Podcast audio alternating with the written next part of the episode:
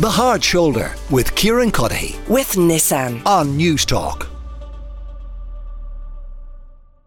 Before any of that, we're going to kick things off as we will do every day with our afternoon update, catching you up on all that has happened uh, today, the stories that matter most. And joining me for the afternoon update today is Niamh Maher, uh, Commercial Creative Director with Journal Media, and Laura Donnelly, the editor in our newsroom. Uh, here, you're both very welcome uh, to studio.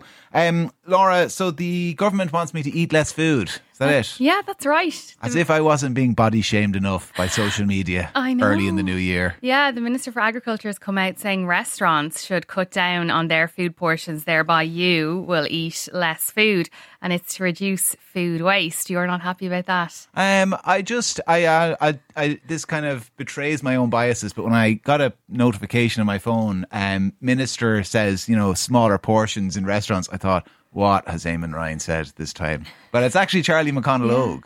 And you can always ask for seconds. That's what he's suggesting that the restaurant initially serves a smaller portion. And if you want more, you can ask for seconds.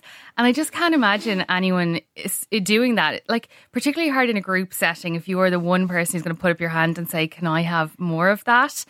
Um, At the risk of sounding a little like a food snob, now I read that and I thought. Charlie McConalogue is eating far too much carvery. that he is, though. Yeah. That is the only situation in which it is okay to go up for seconds. Yeah. You can't in a sit down restaurant with table service uh, hand back an empty, call over a server, hand back an empty plate and say, I'll just have a bit more of that spaghetti bolognese there. And I can't imagine the staff will be too happy about that because that's going to make more work for them. They've brought out a smaller portion and they may have to come back to you, take your plate back and put more on it. But as you mentioned, carvery is probably where this comes from because it's just such a mountain of food. Like it's such an.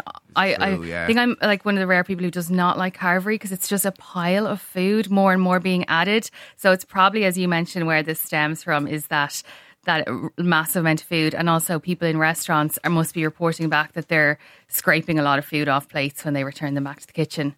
Niamh, your favourite carvery spot in Dublin is? Um, oh, do you know, I wouldn't be a carvery girl, to be honest with you, but I did have one two days ago. We're all Um, snobs. absolutely. But it's interesting. Carveries, yeah, I would definitely go back up. But I, I also only ever order a half when I'm in a carvery because I don't like mounds of food on my plate.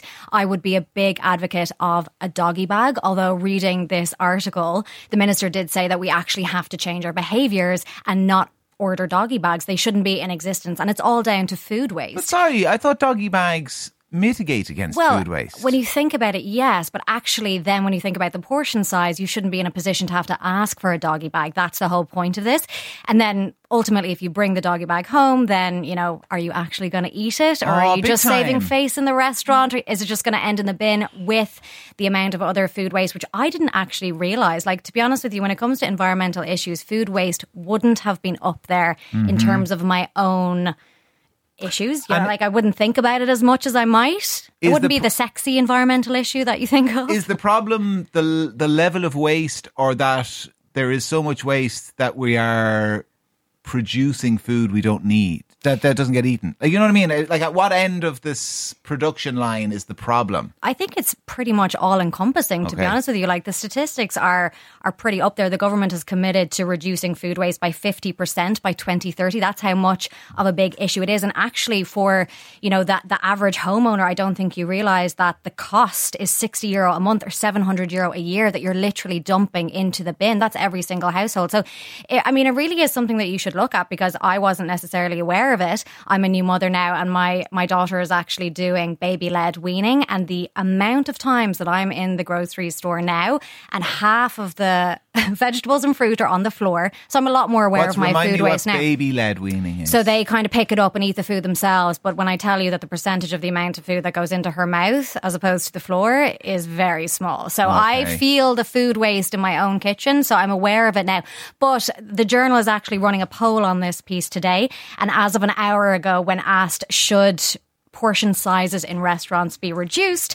54.9% said no, 38.4% said yes, and 6.7% are saying unsure. So basically, get your hand off my portion size is what the readers of the journal are saying today. So, Laura, are you like then, Niamh and myself, I have to admit as well, uh, conscious of our food waste? So, I, like, I'm te- we're terrible I say I. We're terrible. I'm I'm going to tar us all in our house with the same brush. When the shopping is done, the first thing you do when you bring it in is start emptying the fridge of the stuff that's out of date and turned to mush before you can put anything in. I've got to make space for it. I know. I think most of us have gotten better at reducing food waste at home and at also like but like packing stuff away and using it the next day, which I think years ago we might not have been as Well, good my, as. my personal approach is much like my approach to washing denims and bedclothes and things like that. Which we don't support. you It's really disgusting. You know, uh, uh, unless it physically makes you sick, the smell of it, you can probably ingest it.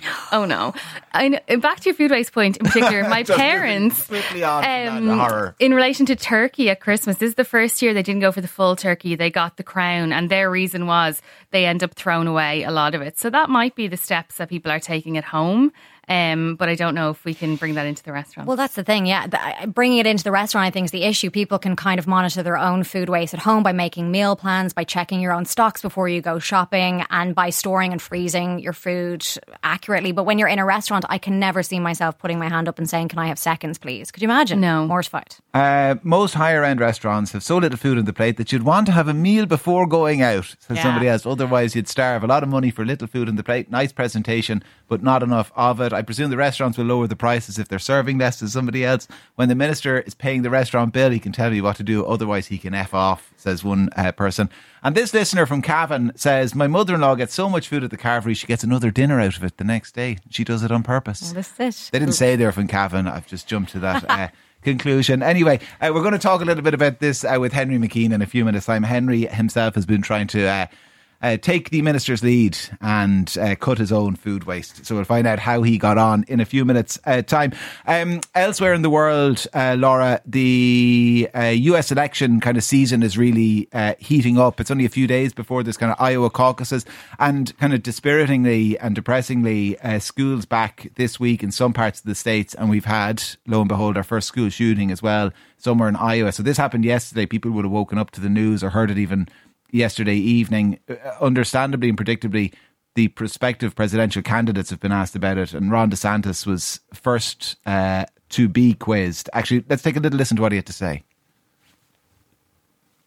Well, I don't support uh, infringing the rights of law abiding citizens uh, with respect to the ability to, to exercise their constitutional rights. Um, I know these things can be used to try to target things, and a lot of the things that are proposed uh, would not have even prevented any of these things. And that's typically, I think, what we've seen in these cycles. But people can count on me to hold criminals accountable, be very serious about uh, holding accountable people that represent a danger to society, but at the same time protecting their constitutional rights. I described it kind of as dispiriting and depressing, Laura, that we had our first school shooting. Equally dispiriting and depressing that straight out the gap, Ron DeSantis, oh God, no, we can't take guns off people. yeah, absolutely. God forbid. When I saw that headline, before I even clicked into the article, I thought this is going to be put back on the school for them to protect themselves from these guns.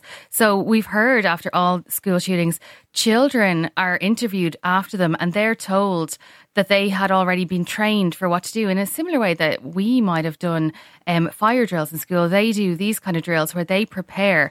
So the, the responsibility here, according to these comments, is being put back on the children, the teachers, the school, rather than the, the person coming in wielding a gun. So later in the in the interview, he said schools. Um, he talked about what he's done, and he said schools are required to partner with law enforcement agencies to hire an armed officer. And in 2023, a law was passed to allow schools to request a firearm detection dog. Yet, as you mentioned, nothing on the other side of it. The person who comes in with the gun. Uh, I guess, Niamh, after Sandy Hook, when we didn't get serious attempts uh, or, or serious results uh, uh, as a consequence of some attempts at curtailing the proliferation of gun ownership in the states, uh, it was never going to happen. No, and it? no, I don't think so. And I that was kind of a horror beyond belief, Sandy Hook, and no, no, there was no consequence. No, well, I think I think every school shooting is horror beyond belief, and when we put ourselves in the positions of the parents and even the the children themselves, I can't imagine going to a place where elsewhere in that interview, Ron DeSantis said, you know, whatever reason, he said that people in our society get a kick out of doing this, and it, it sounds like an excuse. It sounds like no matter what they do, they're not willing to come in hard against it. And I think we always have to look at other countries and how they have taken stands against it. And all you have to do is look at 1996 in the UK, in Dunblane, and look at how by the following year Parliament had banned private ownership of most handguns as well as semi automatic guns. And there hasn't been a school shooting since in the UK, and that was in 1996. So I don't think the US will ever come out strong against it. And it's no surprise that none of the presidential candidates are. Um, we're going to be talking about this later. Jeff Kuhner, who's hosted the Kuhner Report on WRKO uh, Radio in Boston, uh, will be with me to talk about that. And I guess to talk as well about the fact that, as I said, Laura, at six days is it to the Iowa caucus? So, I mean, we're going to be kind of knee deep in US politics for about the next, well, when is the first Thursday in November? 10 months away? Yeah, we've got months and months of this ahead of us. It'll be comments after comments, digs after digs. So we'll buckle up. Yeah. Anyway, listen, we'll have to wait and see how that goes. Uh, Jonathan Walters, I do want to talk about. Uh, so himself and Roy Keane, Jonathan Walters, former uh, Irish captain, as is Roy Keane, uh, actually, and um, they have gone at each other several times uh, in the past. They've gone at each other at Ipswich. They went at each other uh, at the Republic of Ireland at training camps, and since as well. It all started, or rather, the kind of public side of this spat all started with off the ball. Blame off the ball uh, is what I say because uh, they interviewed Roy Keane. I think it was 2019, and this is what Roy said about Jonathan Walters. I've worked with John.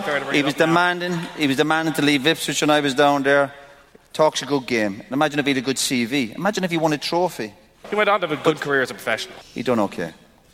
He done okay. And the games he was fit for with Ireland, he done well. I have to say.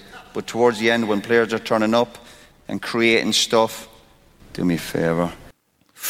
Yeah, he, he he got meaner than that. I think a little bit later in the interview as well. Laurie he said, you know, he should just go home and kind of look at his medals. Oh wait, he doesn't have any. That's exactly the line that stuck in my head. I watched this to refresh my memory just before this piece, and um, I still don't feel right after it.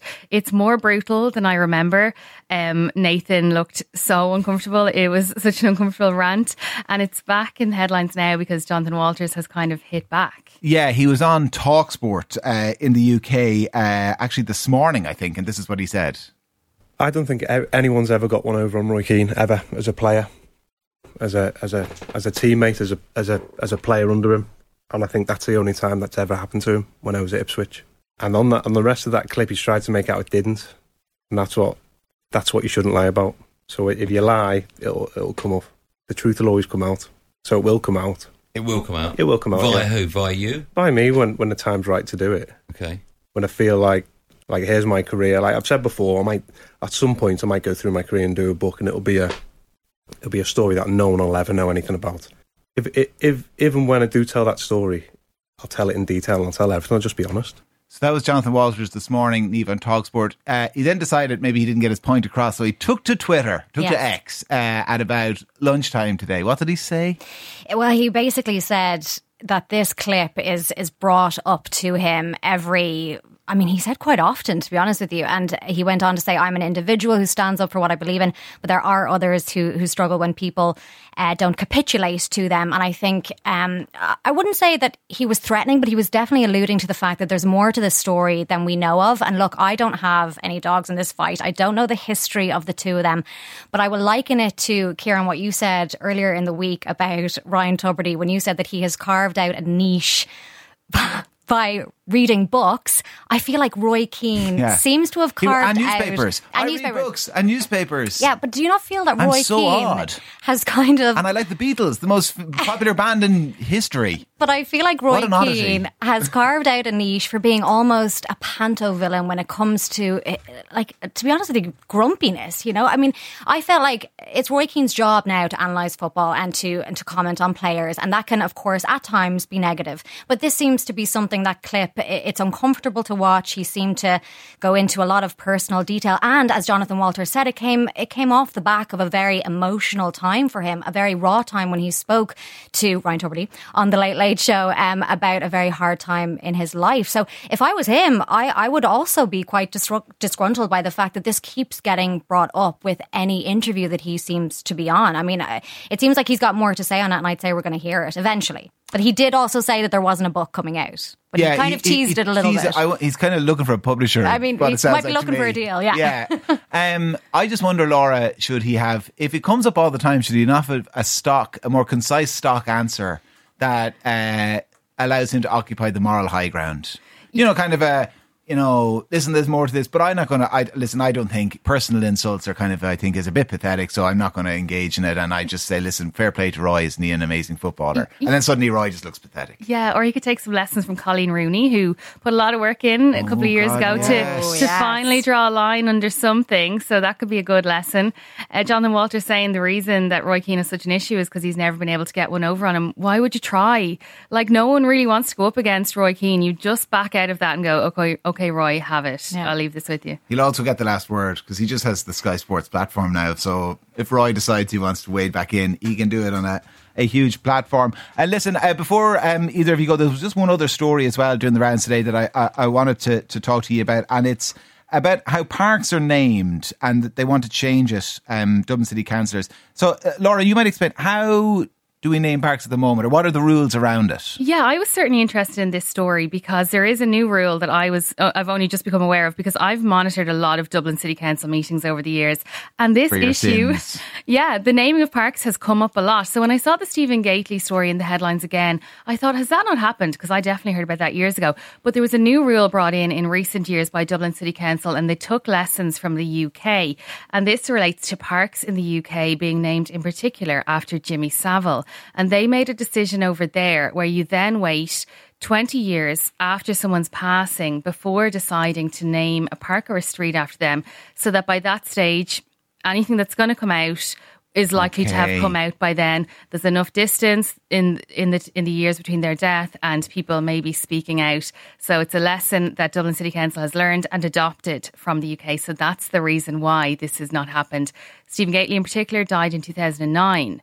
And there's been a lot of talk about this, but he's got no, there'll be another few years before anywhere in Dublin can Yeah. be named after him. I mean, the, the pace these things happen, if Dublin City Council decide to find and develop a new park, it'll be five years anyway before they get around to it. The 20 years would have passed, Niamh. Well, this is it. Now, the thing is, I'm a huge Stephen Gately fan, right? I believe that he should have a park named after him. I think it's a wonderful way to commemorate. It's um, lovely. It's lovely.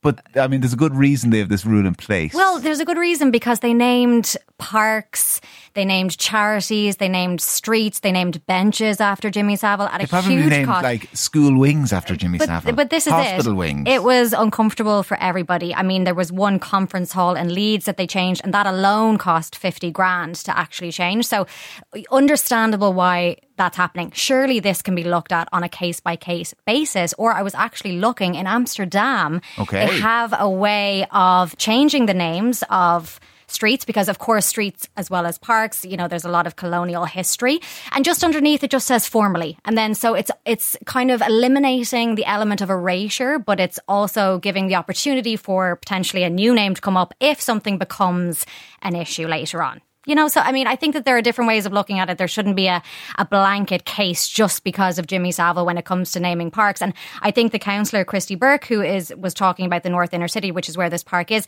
said that it would be a massive boost for the area as well, and that the family still live there, and that Stephen Gately's mother in particular is an absolute stalwart of the community, and it would be lovely. So I do think a case by case basis for this might be nice. Niamh Maher, commercial creative director with Journal Media, Laura Donnelly, editor in our newsroom. Listen, thank you both very, very much uh, for joining me for the afternoon update today. DJ says, I ordered a steak, onion, and mushrooms in the restaurant. Came out, and I said, Where's the onion and mushrooms? Under the steak, said the server. All for 40 euro. DJ is absolutely appalled, as is somebody else. When asked for 27.95 for a turkey and ham dinner special in a cabin hotel, I was sure I was getting a full turkey.